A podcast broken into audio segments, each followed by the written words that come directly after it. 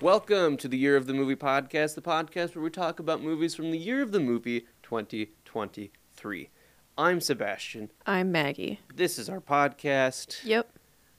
Quickly, want to say that at this point, our audio should be back to an acceptable audio for a podcast. um, we are learning how to do all of this new tech basically as we go. Yeah. So I apologize. Thanks for sticking through it. Hopefully it's good now, and you're and you're you're coming in with good audio for a really good episode, I think, because we're talking Yeah. about a really fun movie. Yeah. They cloned Tyrone. They did. Why? We'll get into it. uh yeah. Why why did we start this podcast? Why did we start this podcast? Yeah. We're bored. Yeah. That's pretty much it. Mhm. And also, I don't I don't know if you knew this. Mhm. 2023 was a weird year for the movie industry. Really? It was. Huh. And uh, I think we just had the foresight to know Mhm. that it was going to be such a weird year. Because uh, it seems like actual good movies did come out. They but did. also a lot of goofy movies came out. Mhm. Like 65 and Strays and Cocaine Bear. Those are our big three that we always mention. Yeah. Which at this point, we've talked about. We did. So now we're getting into some not as goofy movies. Oh, there's still plenty to yeah, talk yeah. about. We're just kind of on a little stream here of Yeah. more real. When I yeah, it's hard to define a goofy movie for like with specific 2023 energy besides just you know it when you see it. Yeah. Um I think this movie is a it's a 2023 movie in a good way. Mhm. Uh and and we'll talk about it. Um before that, if you like the podcast and you want to support us, If you want to make sure our audio stays crisp. stays crisp, You could consider supporting us on Patreon, uh, reviewing and rating wherever you get your podcasts, and or following on Instagram. All those things are very helpful. they are very helpful. Yeah. That's true. Mm-hmm. Anyway, uh, They Clone Tyrone is about a series of eerie events thrusts an unlikely trio onto the trail of a nefarious government conspiracy. What a vague synopsis. Love a synopsis that includes the word nefarious. That could just be anybody. yeah. You know what? You know what? What? That could be parts of Star Wars. Yeah. yeah. Why did they do such a vague synopsis? Like that's the official. I mean that if you IMDb? Google if you Google that's what shows up. I Weird. do have the IMDb open. Brag. Yeah. Uh, IMDb says a series of eerie events thrust an unlikely trio onto the trail of a nefarious government conspiracy in this pulpy mystery caper. a caper. Love a synopsis that says the word caper. what were your first impressions when you heard about this movie? Um, I mean, really, when I first heard about this movie, I just saw a movie called "They Cloned Tyrone" starring John Boyega, Mm-hmm. and I was like, "Sure, that sounds interesting." Yeah. I like sci-fi, and I assume it was going to be sci-fi if someone got cloned. And it was. Yeah. Mhm. What about you? Uh yeah, I I don't remember when I heard about this movie or in what context. Um I think it was just like we were compiling the list of movies to see. So Mhm. then I saw that title and I was like, "All right, interesting." And then I saw the trailer and I was like, "All right, interesting." uh yeah, so I was definitely looking forward to covering it. Yeah. Um should we talk about the trailer now? We should talk about the trailer, but tell me, tell me, I'll tell you. why do we talk about the trailer? We talk about the trailer um, because we can't legally show it. It's interesting to, uh, We also can't physically show it to the audio viewers. ooh, um, or emotionally or spiritually, biblically. Um, so we we talk about the trailer for all of those reasons. Um, it's interesting to see how a movie markets markets itself when it has its initial release, see if that image holds up over time. Um, sometimes a movie's portrayal or like initial trailer cut sets up a wildly different premise than what the movie is actually about. So when that happens, we'll do a deeper dive. Uh, I think we're gonna stick with the not quite full recap of the trailer and just kind of do the vibe assessment thing right now. Yeah. Um, also, if you haven't seen this movie yet, it sounds interesting. Would encourage you to watch it and then listen to this episode. Yeah. Mhm. Uh, This is definitely one that I'm like, you should watch this one before listening to everything we have to say. In general, that's probably a good idea. If you just listen to, because like we don't always go through like the beat for beat what happens to a movie. If you're just listening to someone talk about a movie you haven't seen out of context, that's got to be fun for everyone. uh, so, the trailer has a bunch of character intros highlighting the lead trio. It has various little scenes of them, and then it has text over that that says a hustler, a pimp, a pro walk into a conspiracy.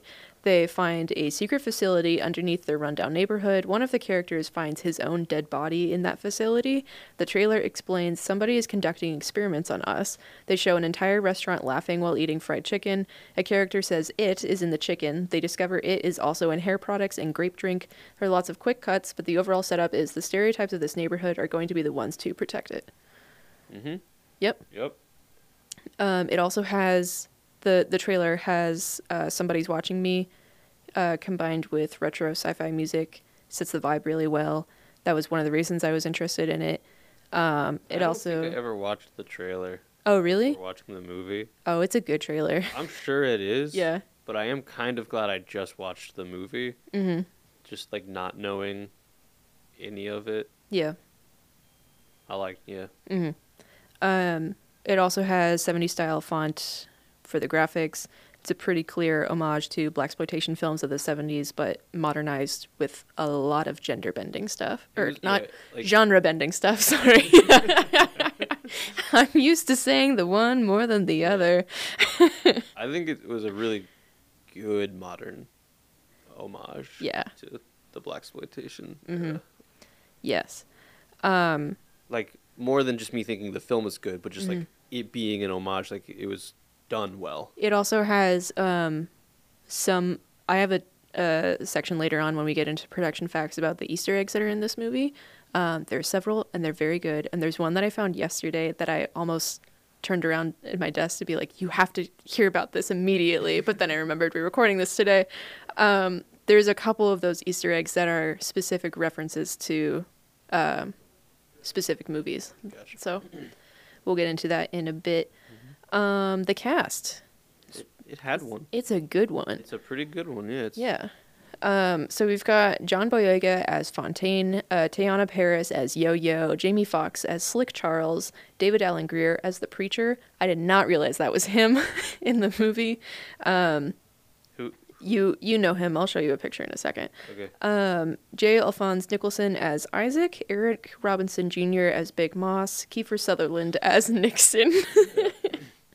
Um, Which he did he he was in he was in a Nixon movie, wasn't he? Kiefer Sutherland was in a Nixon movie. I thought he was, maybe not. David Alan Grier. I mean, I definitely know the name. Yeah, What what do I? comedy. Huh. Okay. Yeah. I'm sure I'm sure I'd recognize him in Yeah. certain things. Um, I unfortunately don't know Kiefer Sutherland's uh, discography that well. If he's been in Filmography. I know, but I prefer saying discography.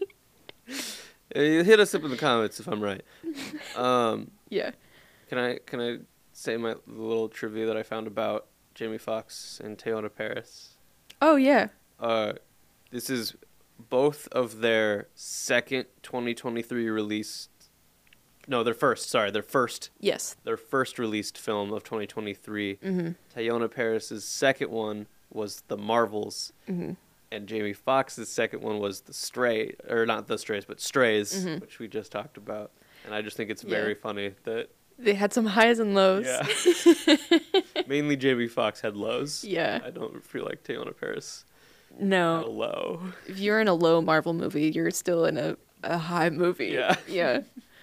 Yeah. Um the cast is really good. Yeah. Everyone has strong performances. Uh, I guess spoiler time. Um, Jamie Foxx is the pimp. Mm-hmm. John Boyega is a Drug dealer. drug dealer. Teyonah Parris is a sex worker who works for Jamie Foxx. Yeah. Um, And I- we don't really know what her real name is. Everyone calls her Yo Yo. Um, and he, it seems like Slick Charles nicknamed her that because she's always like, I'm leaving, I'm quitting. And then she comes back. Yeah. Uh, and then you kind of get implications as, as to why that happens with the rest of the conspiracy that's going on. David Alan Grier is really only in the one scene as the preacher, but he's got huge hair and Yeah. yeah, he's God, Who am I thinking of? There's a famous, like it's like a picture of Mhm. like someone from the 1800s who has the giant. Oh like Frederick Douglass. That's yeah. yeah, yeah, It's very. I feel like. Yeah. yeah. Um, yeah, Isaac is uh, a rival drug dealer, and Big Moss is John Boyega's friend who always has a little portable fan with him. Mm-hmm. And it's very funny that like even as things keep escalating, he's still got his little fan with him to There's keep a big cool. sequence of like a raid, hmm guns and all, and he's still got his little. His little fan. Yeah. Uh, and Kiefer Sutherland is also there. he, kind, he kind of is just also there. yeah. There's a scene where they reveal him, and it's just oh, okay, hi Kiefer Sutherland. Yeah. Um, the good Easter egg is in his reveal. Mm. Um, yeah. So stuff we liked. all of it. The whole movie. basically. Yeah. like it, Yeah. Uh, spoilers for our review later. It's good. it's a really solid movie. Yeah, so the performances are great, like we said. The soundtrack of the movie is really great. Um, the we don't usually talk about the poster for movies, but the poster of this movie is really cool. It helps set the vibe. I'm sure there. I know there are alternative posters, but the one that I'm thinking of is uh, the this one, which we can't really Oh yeah. see on the audio podcast. Um, It theoretically is at least in our video thumbnails yeah, or on our story. or on our story. Yeah. Um, and then the the tagline for the movie is just "damn." That's very good. Yeah. Um, so we should Talk about the pr- The plot. The plot. yeah. Um, So the the first few bits of the movie is you're just learning about the neighborhood and it's and you're following Fontaine as he like goes about his regular day. He buys a, a scratch off ticket. It says you lose when he scratches it. Um, he collects money. Big Moss collects money for him, and then uh, he's like, uh, or or a little kid tells him that there's another guy like selling drugs where Fontaine normally does. So then he goes and beats that guy up. So then that guy goes to Isaac. There's a rivalry there. Um, Fontaine goes to a motel where Yo Yo is packing up her stuff from Slick Charles and she's leaving. So she leaves before Fontaine confronts Slick Charles about getting his money that he's owed. He gets the money. He goes back to his car. Uh, and then Isaac is there, and Isaac shoots Fontaine, and Fontaine dies. And then he wakes up the next morning. it's like it cuts the, to the next scene. Yeah. He just he wakes up yeah. And then he does the exact same thing again, basically, and then he, he goes back to to Slick Charles. And Slick Charles is like, "Well, I saw you get shot." s yeah, I watched you get shot six times. and that opens the conspiracy of what's going on. Yeah. And they Because Fontaine doesn't really, he doesn't want to believe it. Because like, why would you? Um. So then they, they're like, well, we should find Yo Yo because she would have heard the shots. yeah. So then that's how she gets pulled into the conspiracy. So then the rest of them, the time, it's Fontaine, Slick Charles, Yo Yo, trying to figure out what's going on. Um, it's essentially a giant conspiracy to keep this neighborhood just bad so that no one will want to move there and discover that there is a secret underground facility. And they're conducting uh, tests on black people. They're to yes, they it's basically white supremacist scientists who are trying to make uh they're trying to do like I think he calls it like race integration or something where they they're trying to eugenics their way to like having one race Yeah, they're scientifically turning black people into white people. Yes. Um, and there are a couple of, of people that you see who are like the next step in their their evolutionary process and it's it's white guys with afros basically so then so then Jamie Foxx like improvised all of the insults that are in that movie of him just being like what are you because there's there's a lot of stuff where they're just like i do not understand the vibe of this man like who who are you Yeah. so kiefer sutherland works for that organization um I, his introduction is really good because like our main trio, they're getting chased. Uh, there's a lot of subliminal messaging and um there are things like the there's there's a substance in the fried chicken uh there's stuff in hair relaxer there's stuff in the grape drink that all gives them like different responses so then one of the things is there's hip hop played at a club and then it makes an entire crowd of people chase after them yeah, they get hypnotized and they're able to be controlled. yeah Um, so like the trio are basically caught, Mhm. and a pull a car pulls up, and Kiefer Sutherland comes out, and like they think for a second like he's the big bad. Uh, they're like why yeah are you the guy in charge and he's like no but you'd you'd love my boss or something yeah, and he's ba- he's like you can basically think of me as mall security. yeah which is really ominous and off-putting because you don't really think of mall security as a threat. And it's also weird to hear the place that you live being referred to as a mall. There are Yeah. some wild implications with Yeah. that. Yeah.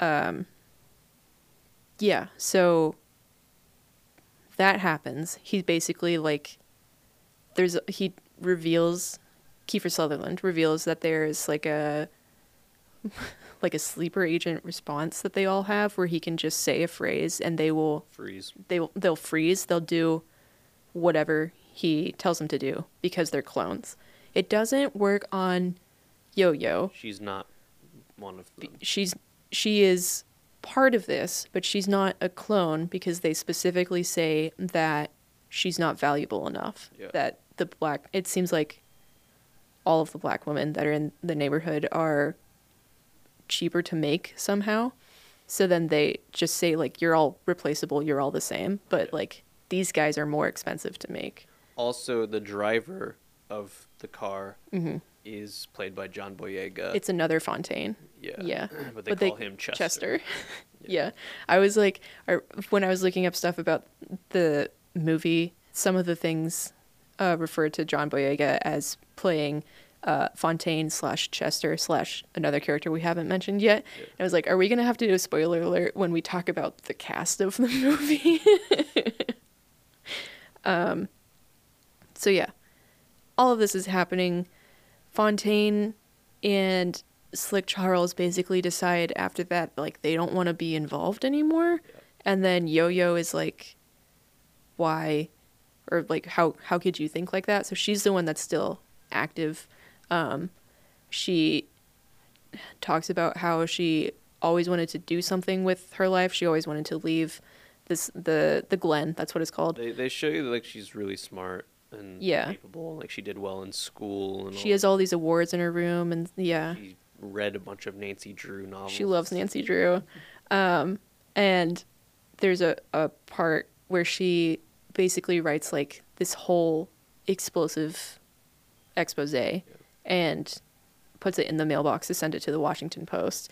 And she's in like this Carmen Sandiego outfit where she's trying to be like incognito, but she's so obviously a spy. Like she's got a, a hat and sunglasses on and then a trench coat. yeah. Yeah, and then her friend across the street is like, "Hey, yo, yo," uh, and then she gets kidnapped by the organization. Um, Fontaine and Slick Charles basically realize like they're lives have no meaning. Like it's it does it's not worth it to go through the motions if Yeah. if it's all up. fake. Yeah. So then they decide to go and rescue Yo-Yo and they destroy the lab. They release all of the clones. Um it, uh, Slick Charles kills Nixon, Yeah, Kiefer Sutherland. Kiefer, yeah. Kiefer Sutherland. Slick Charles used one of his clones as a decoy, Mhm. basically. You can move your mic a little away. That's good. Cool. Um, during the uh, raid of the laboratory, then um, Fontaine uh, basically fakes his death to get into the lab. Uh, he's walking around. He's confronted by Chester. They fight. Chester beats him up, and then he doesn't kill him. He takes him to the boss's office, Yeah. and then you see that it's the original Fontaine. Also played by John John Boyega, Boyega. in like makeup and like he's an old man. Yeah, Um, and that's when you get like the big expo- exposition dump. Yeah. Yeah. So like, you throughout the movie, you know that Fontaine had a younger brother hmm who got killed Yeah. by the police. hmm Um, and then in this exposition dump, you find out that the brother was real and Mhm. that original Fontaine placed that memory into the clones. Um, and that he he so he he's the the head geneticist. Yeah. He's Of- in he's in charge of the Yeah. clones. Um, and the reason he's helping them is because his brother got shot by the police, and he's like, that can't happen anymore. The only way to do this is to If there there were well, no black children or black people. if we were all one race, then there's no one to discriminate against. yeah. Yeah. Um, and it's it's it's like he John Boyega does a great job. Like he he does this well. hmm the scene is the two of them talking and then Chester is off to the side. So the scene is just three John Boyega. So I'm sure they shot the scene a million Yeah. times. uh, and then John Boyega uses the uh, hypnosis uh, code word, The sleeper the agent. sleeper agent yeah. word, to control Chester to kill the original old man Fontaine. Yeah.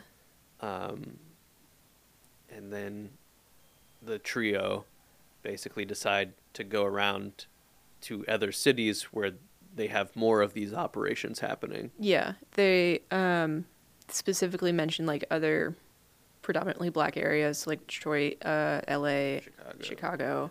Uh, I think they say Nashville, maybe.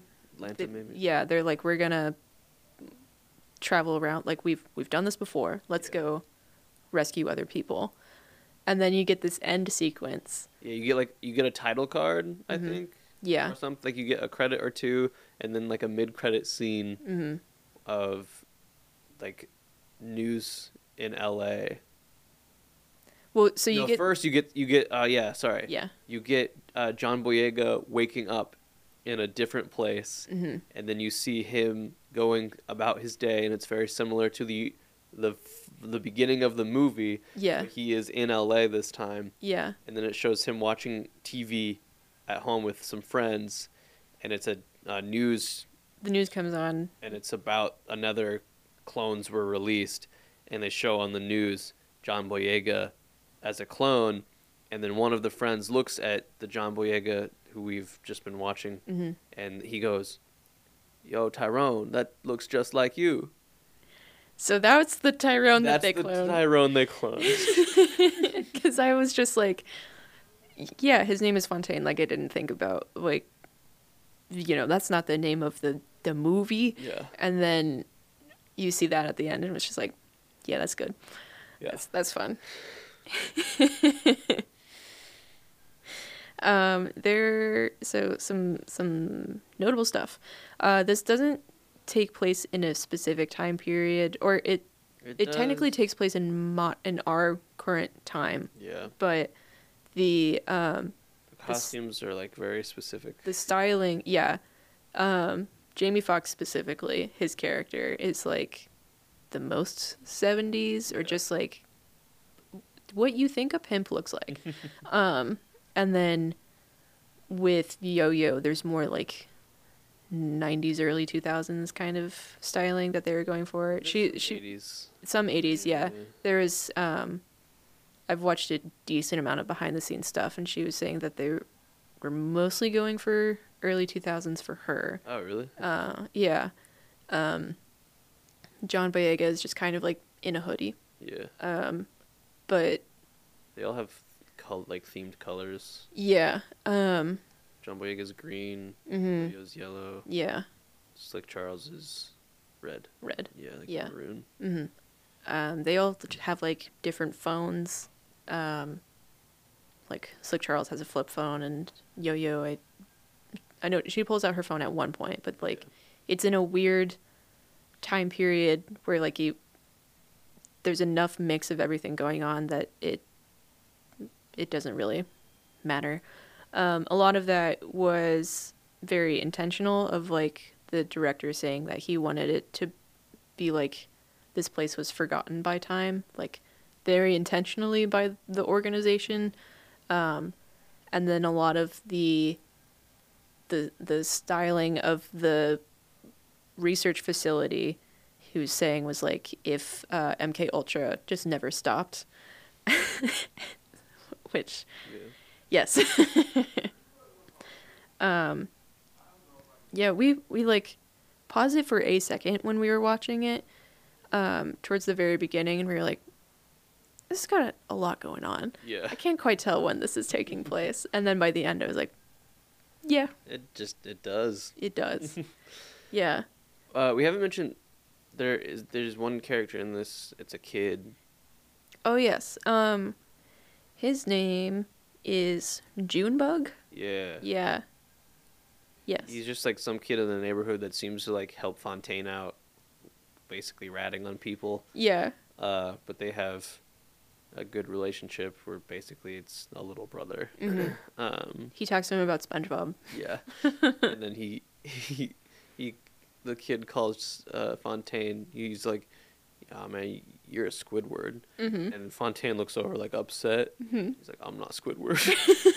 so the kid is like, "So you do watch SpongeBob?" and it's very good. And Yeah. Like it. It sort of seems like the kid kind of helps uh, Fontaine like get back out of the giving up on life a little bit. Well, there's a there's a specific so he decides like I'm out, like I don't want to be a part of this anymore, and then Yo-Yo is like, "Come on, let's keep going." Like she Yeah. she's trying to get him to to keep investigating, and he's saying like, "This is all fake. I am I am what they made me. Um, there's nothing here that's worth protecting and preserving," and then later on he see he meets up with Junebug again, who just has his Capri Sun and is talking about SpongeBob, and he's like, "Yeah, okay." So I think yeah he he gets to Junebug because he's at home. Mhm. And throughout the movie, he is at home and he makes a sandwich for his his mom, and he knocks on her door, and he's like, "Mom, do you want any food?" And every time she like gives an excuse, like, "No, she's busy" or whatever. Yeah, Uh, and so like he does that after the door never opens. yeah, door You never opens. You just which hear through the door. I knew this was going to happen, but the his reaction to Yeah. it was still very good. so like all of this stuff happens, and he's like giving up, and he's like knocking on the door, and he's like, "Mom, I really need you right now." yeah, And like she just isn't speaking or is like saying stuff that doesn't quite make sense. yeah, So eventually he knocks the door down and the room is completely empty except for a desk and like a telecom system that you would see in an old office. yeah, Uh and it has pre-recorded messages on it. yeah, and like it like he, he says basically he keeps saying to himself, Mhm. I really need you right now, mom. Mhm. And it does the pre-recorded message again Yeah, and then he flips out, gets angry, destroys the room. destroys the room, and then he goes outside and then Junebug is is there. Yeah, And- he's like, "Oh, Fontaine is crying." Yeah. and then Junebug comes up and he's like, "Are you crying?" Yeah. He's like, "There was an episode where SpongeBob and Patrick were really sad, and Yeah. they were crying a lot." And then he shared they shared Capri Suns, and it's very good. Yeah. Yeah. Um, the actual conspiracy. There was a quote from Variety that uh, says They Clone Tyrone is a slow burn inner city sci fi nightmare thriller, one that plays off the spirit of conspiracy theory that has often thrived with justification within black culture. Tuskegee. The Tuskegee experiment was a conspiracy that happened. Its horrific impact on the hearts and minds of African Americans is beyond measure. In the 1970s, the belief that the CIA, linked by the war in Vietnam to the Golden Triangle, the so- source of most of the world's heroin, was dumping drugs into America's inner cities was a notion that gained currency, culminating a decade later in the theory that the CIA was the hidden force behind the crack ep- epidemic. We're white people, we obviously can't like What? yeah we obviously can't relate to this on like a personal level but like there's there's a lot here that is the conspiracy theory element being, being closely tied to being black in america Yeah. 100% makes sense for this movie uh, and i feel like they they talk about it in like a very direct way that is made it sucks to say this but it stays very entertaining the entire time or it like yeah. it all fits within the vibe of the movie and I feel like it handles everything very well yeah, it does. yeah If you like the show Atlanta, yeah you would like this movie, especially like the the last two seasons of Atlanta, which I know people weren't as into. I loved yeah the last two seasons of Atlanta. Um, it was very like some of it was very Twilight Zone esque, hmm and this is also a very Twilight Zone esque. i saw this movie get compared a lot to sorry to bother you um, Oh. which i still haven't seen I liked this more than uh, Sorry to Bother You. i know enough about it to know that the ending really lost people in that movie Yep. and the ending of this didn't lose me No, reviews did not like it really. We'll get there in a second. Yeah. Um, it's my next bullet point, but um, there's just a fun bit that I liked is uh, the humor that stays throughout the movie of like these three characters all relating to each other. Uh, Yo-Yo and Slick Charles specifically are like kind of they kind of go back and forth between being the comic relief. Yeah. Uh, and there's a scene where they're like, they know they find another elevator in a church. Um, so they go, they go down the elevator and they like, they know what they're about to find this time. And the first time they were really freaked out, like they all pulled their guns out and they were just like nervous at each other. And then this one is um, Slick Charles just starts singing, and then uh, Yo-Yo joins in. So it's just the camera stays on Fontaine as he's just listening to them behind him, and he's just so confused, but not doing anything about it. Um, and that scene, I was like, "That's got to be like, how did that must have just been a random take." hmm and then they did that. But that scene was written into the script, and then Jamie Foxx just did a different song each time. Good. yeah, I thought that was fun. um. Because like also like, it's a pretty serious movie. Oh yeah. That's but like the comedic elements are really good and never takes you out of Yeah. like what's happening. hmm It's yeah, the pacing, for the most part. Yes, I think it's good. Um, the ending, Mhm. the yeah, they they raid the place. Uh, it's shown that it isn't just specific to this location. They're gonna like there's an implied continuation. Um, reviews that I read, I didn't pick out a specific quote, uh, but reviews I read said that the ending can't really live up to the weight that the rest of the plot puts on it. They're saying like the initial premise is so much that there's no way that you could end it in a satisfying way. And I disagree. I mean, I understand what they're saying, and I can see how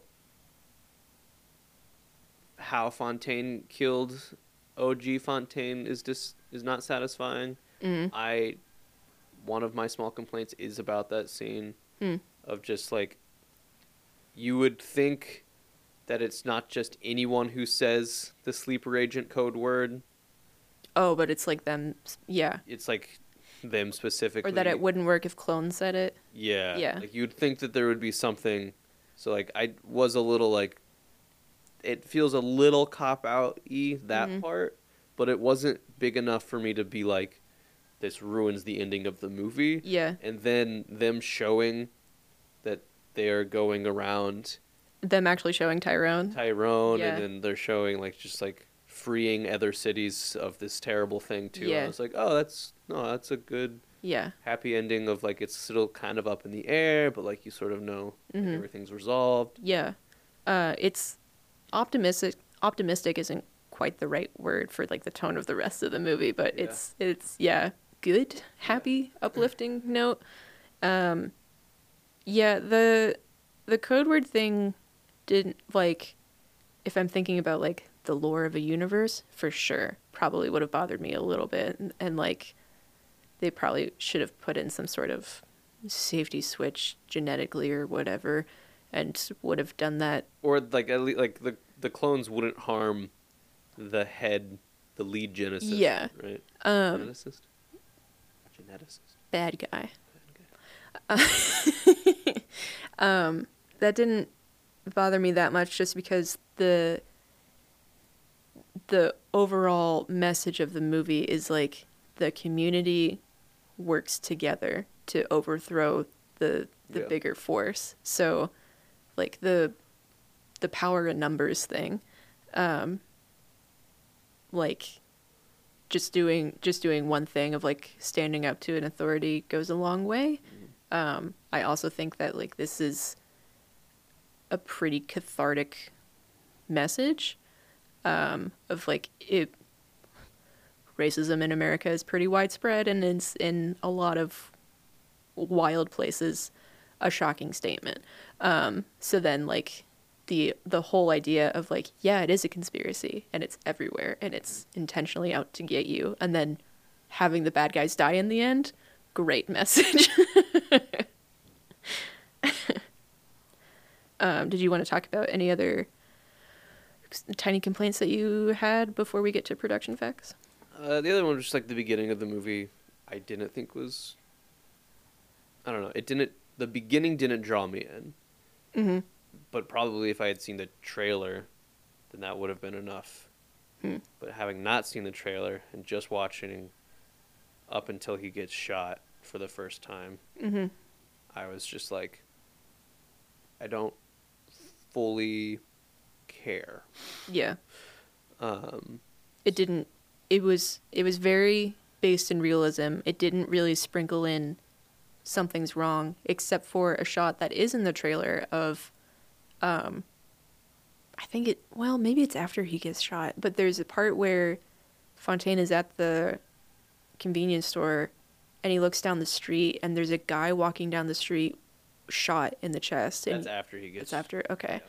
and then you Because see that yeah. I liked. yeah That, if it had been before he got shot, hmm I think probably would have been enough for me to be like, "Ooh, Yeah. Um that guy who gets shot, then you you don't like actually see him get picked up, but you're watching Fontaine's face as he watches Yeah. a big black car pull up. You hear the guy screaming and then they put him in in the car and go away. Um it this is a movie that we we talked about afterwards of like I want to go back and rewatch it and see the stuff that I missed. yeah." I wonder if that because I was like, I, I, they suddenly really focus on that car because Yo-Yo is like, hmm I saw I saw the car drive away. I away. assumed the guy was John Boyega. Oh, that the guy that was walking down the street, Yeah. probably. I It was sounded like him. yeah, um, yeah, but I I was wondering if like if we go back and watch it, does that car show up more in the background of like the Oh the yeah. regular everyday bits? Yeah, I feel like for viewers of the podcast, the theme of rewatching is going to be very prevalent in Mhm. some upcoming episodes because we've been watching new movies hmm that one I felt like I needed a rewatch, but I didn't want to. some others I'm like I wanted I want to rewatch this. Yes. Um, I think that's maybe we should actually make a criteria for what makes a 2023 movie. And I think rewatchability is part of that because that's the thing we've definitely talked about before with like Yeah. Renfield and uh, the the We Have a Ghost and other stuff of like you can put something on in the background and it's like that right balance between entertaining and like I don't fully need to pay attention to this to know what's Yeah. going on. Uh, which isn't like the sign of a great movie, but a rewatchable one. Yes. yeah. but yeah, I think that's pretty much the the two little complaints I had Mm-hmm. were just the code word at the end, or sleeper agent word at the end. Mhm. and The beginning was not quite enough for me. Yeah. The only thing that I could think of immediately after watching the movie was like whenever it's just like and here's the one woman that we're going to f- focus on. Yeah. It always makes me go like meh. But um I don't know if this movie necessarily passes the Bechdel test, but there's like there's a lot of other women that are in this movie and also the movie specifically says this is how this like organization views women. Yeah. I thought there was enough like commentary on everything else going on that I was like, cool, Yeah. give it a pass. and also, Yo Yo is great. I liked watching her. Mm-hmm. Yeah. Production facts? Production facts. Great. It was released July 21st, 2023 by and on Netflix. Uh, it premiered at the American Black Film Festival June 14th, 2023, and it had a limit, limited theatrical run July 14th, 2023. Um, and then there were some tweets from the d- director Barry Jenkins, who did uh, Moonlight, um, saying that I it. was, I was gonna say like not not the director of this film. No, Yeah.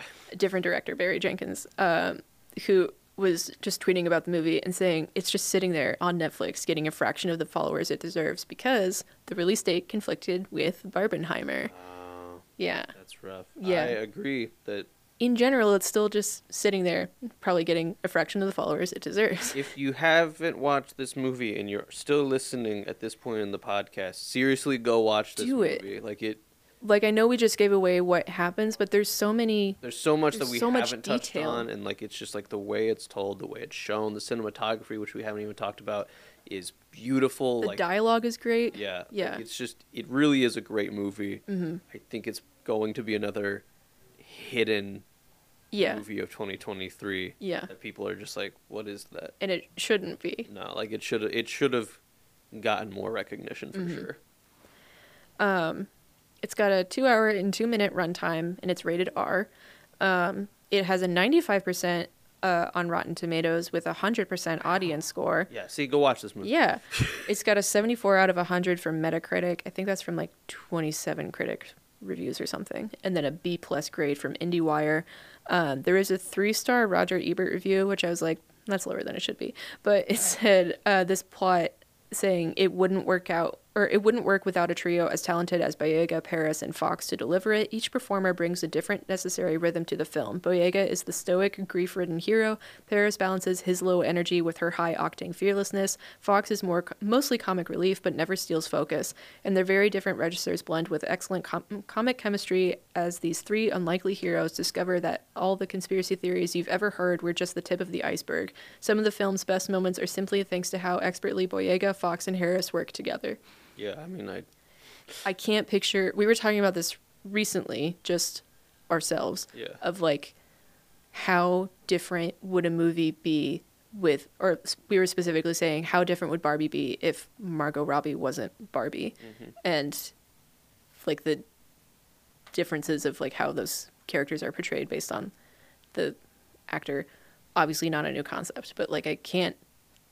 I I feel like this does really work the best with these three people in mind in it. yeah. I mean, I we talked about it, and it looks like you have it in your notes. Um, but I know uh, Mm. John Boyega's character originally they were looking to get Brian Tyree Henry, hmm who I could see, Yes. I could see in this film. Mm-hmm. I I would be happy either way. yeah, I'm. Uh, but like that they went with John Boyega. I am happy just as a Star Wars fan because Mhm. Star Wars screwed him over, yeah. and he is a really good actor. Yeah. So I'm glad that he is getting work. Um, hmm but also he gave a great performance. Glad that he's getting work and stuff that like shows him or like shows his abilities. Yeah. Yeah. Yeah. Um, was it a success? How? Who knows? Yeah, exactly. it allegedly had a budget of $45 million. Um, I saw, Bad for everything. yeah, I saw numbers that were anywhere between 30 to 50 million. Yeah. So I can't verify which one specifically it was. There was one site that was like, this had a budget of $47.5 million. I was like, that's specific. That must be true. And then it gave a completely different plot summary of the movie. And I was like, oh, well, hmm. so not sure. Yeah. Uh, box office, uh, I know it's said it had a limited theatrical run. I don't know if it made anything from that. It's a Netflix movie, so we have no follow up information on yeah. its success or anything like that, which is fun and cool.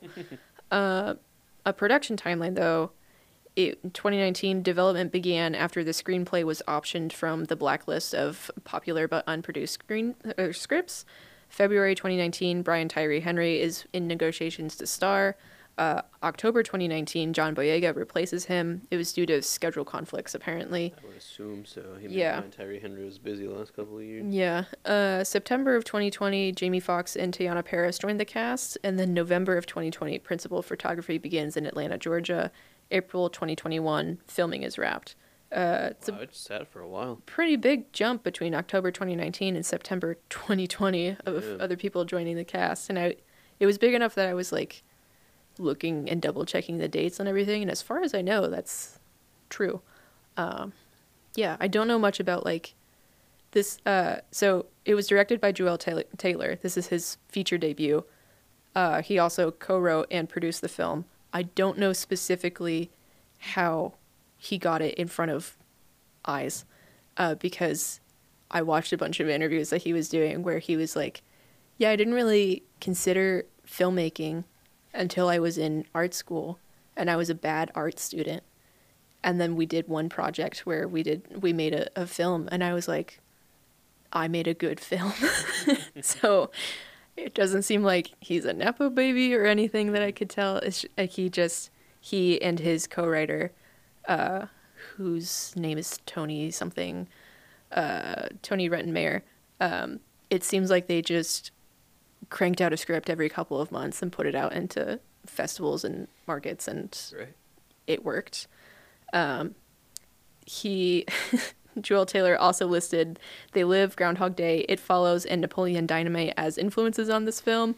So funny to put It Follows and Napoleon Dynamite in any category Yeah. together. Um, he also said in an interview, this film is like if the Truman Show drank a bottle of vodka. I was like, yeah. Yeah. Um, he also thought that the film was too ambitious to pitch to people with himself attached That's as the, the director. biggest surprise is that he was able to. Yeah, he was like when he was talking about that process of them. Um, also, the one benefit of covering a Netflix movie, they do so much behind the scenes promo. So researching this was great. Yeah. Um, but he- in one of those videos, he was talking about like when they were out there just submitting scripts to everything and doing like setting deadlines for themselves, basically.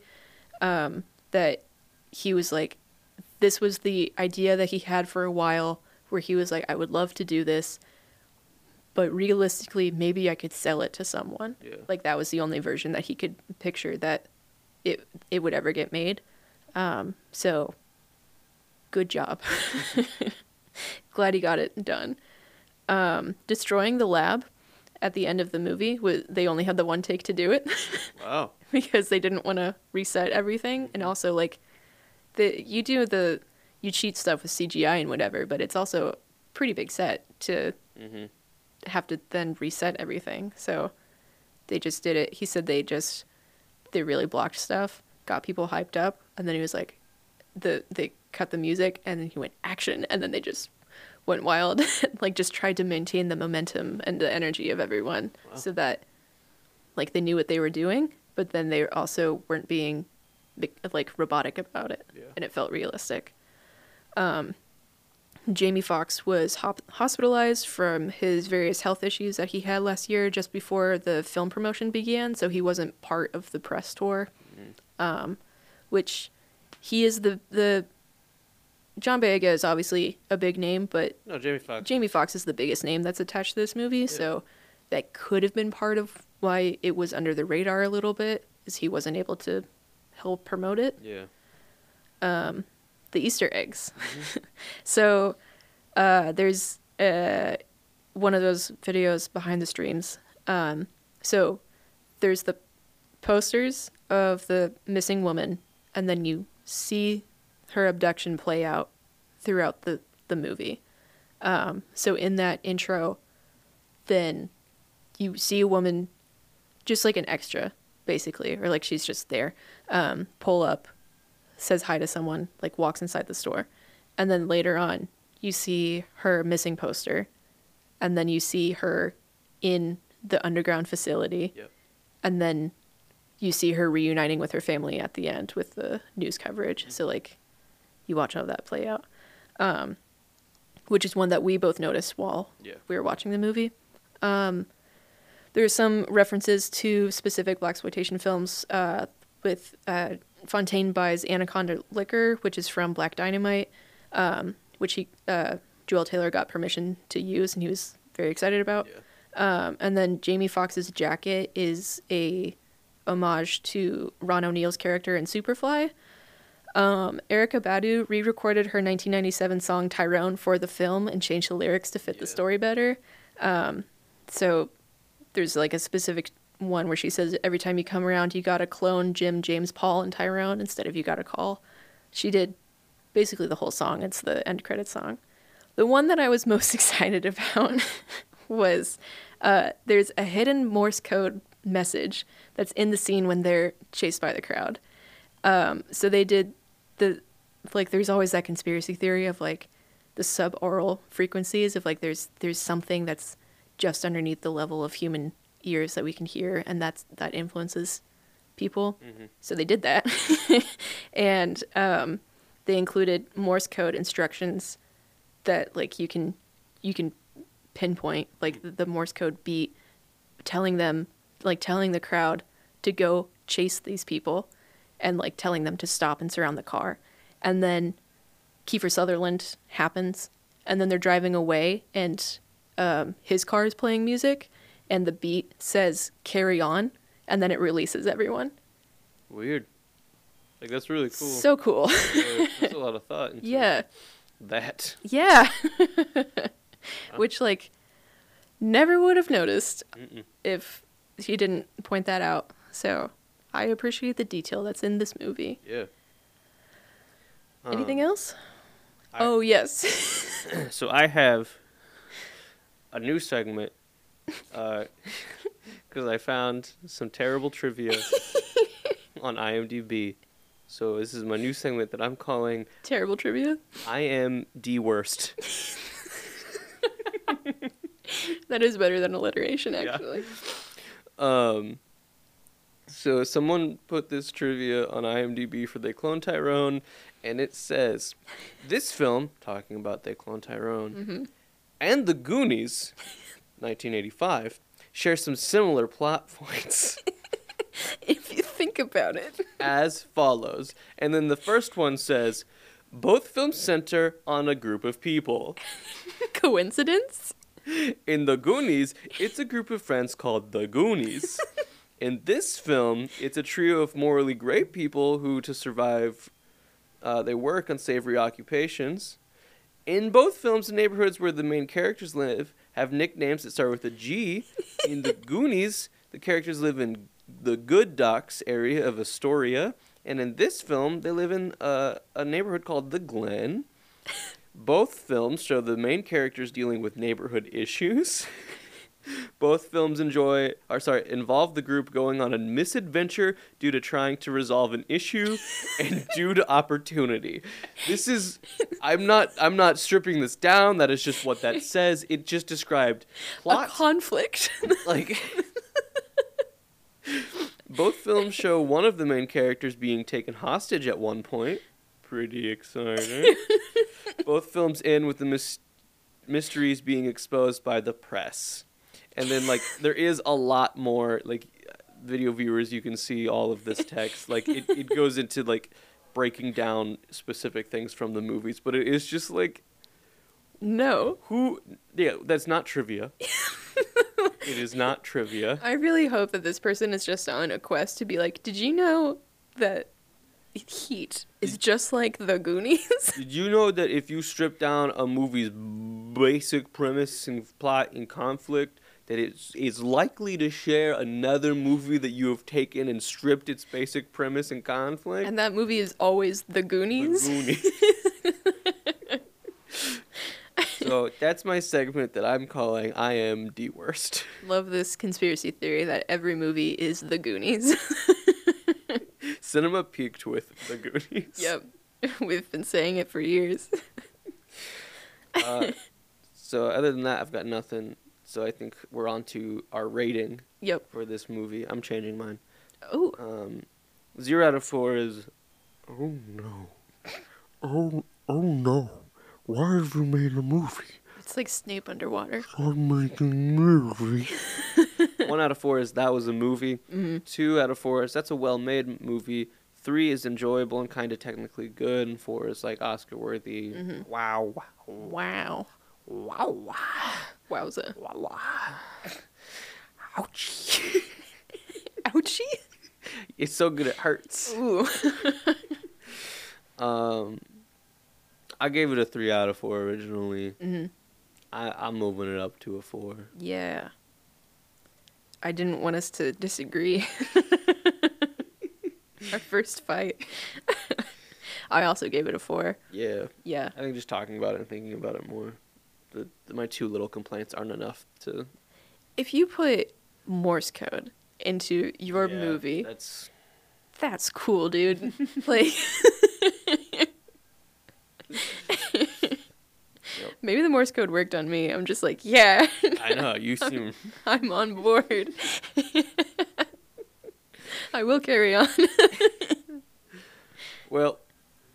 I think that's about it for they clone Tyrone. hmm But we always talk about another movie that we've watched recently that isn't from 2023. hmm We haven't watched anything together. We've been so busy. Yeah. Um, but last night I watched for the first time, which I know, film guy who hasn't seen classic movies, Yeah. but I watched The Godfather Part Two. Mm-hmm. It was fine. I haven't seen it It either. was, it was whatever. Yeah. Nah, it was good. Yeah. It was a quality movie. hmm Um, So I've heard. it's not really much I really want to say about it. Just saw it. Liked it. Saw it. I liked it. Really excited for the third one. What's gonna happen next? Did you know that that movie also starts with a G? Just like the Goonies. and each one involves a brother and a brother relationship. Each one, they also find a pirate ship, and someone says, "Hey, you guys." Yeah, it's my favorite part when Marlon Brando.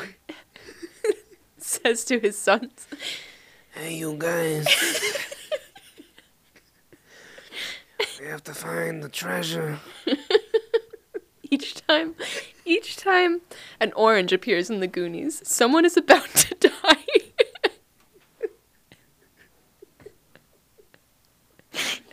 And in The Godfather, uh, two characters have uh, facial deformities. that one's just in The Godfather, though. yeah. but yeah, Godfather Part 2 is good. Yeah. If you watched the movie? Uh, not really. I've still just been watching Yeah. through uh, Starstruck Odyssey from Dimension 20, so it feels like a movie, but it's not. That's fair. Yeah, so. Nope. Well, I think that's that's pretty much that's pretty much it then. Mm-hmm. Um, we we joked about me doing Marlon Brando voice for the entire episode. Yeah, So, if you want to see that episode, uh, subscribe to our Patreon. right. We're going to record that right after this. Yep. Have Uh, the exact same conversation. it's gonna be a bonus episode. Um, leave comments, questions. Um, Inst- Instagram, YouTube, and Patreon are the best places to do those. Yeah. We will respond to them on our other podcast, the uh, Virtual House Sessions. Mm-hmm. It's a monthly podcast. It's good. It's funny. Uh, Yeah. I enjoy doing that one. I agree. Um, but Bryce is there for that one. Bryce and Sean are, are there. Both there. Yeah. Bryce will come back to these. We just our We're schedules very busy right now, and so Bryce wasn't able to make it out. our schedules are not aligned. Yeah. Yeah. But yeah, I think that's pretty much it. So we will see you next week. Bye.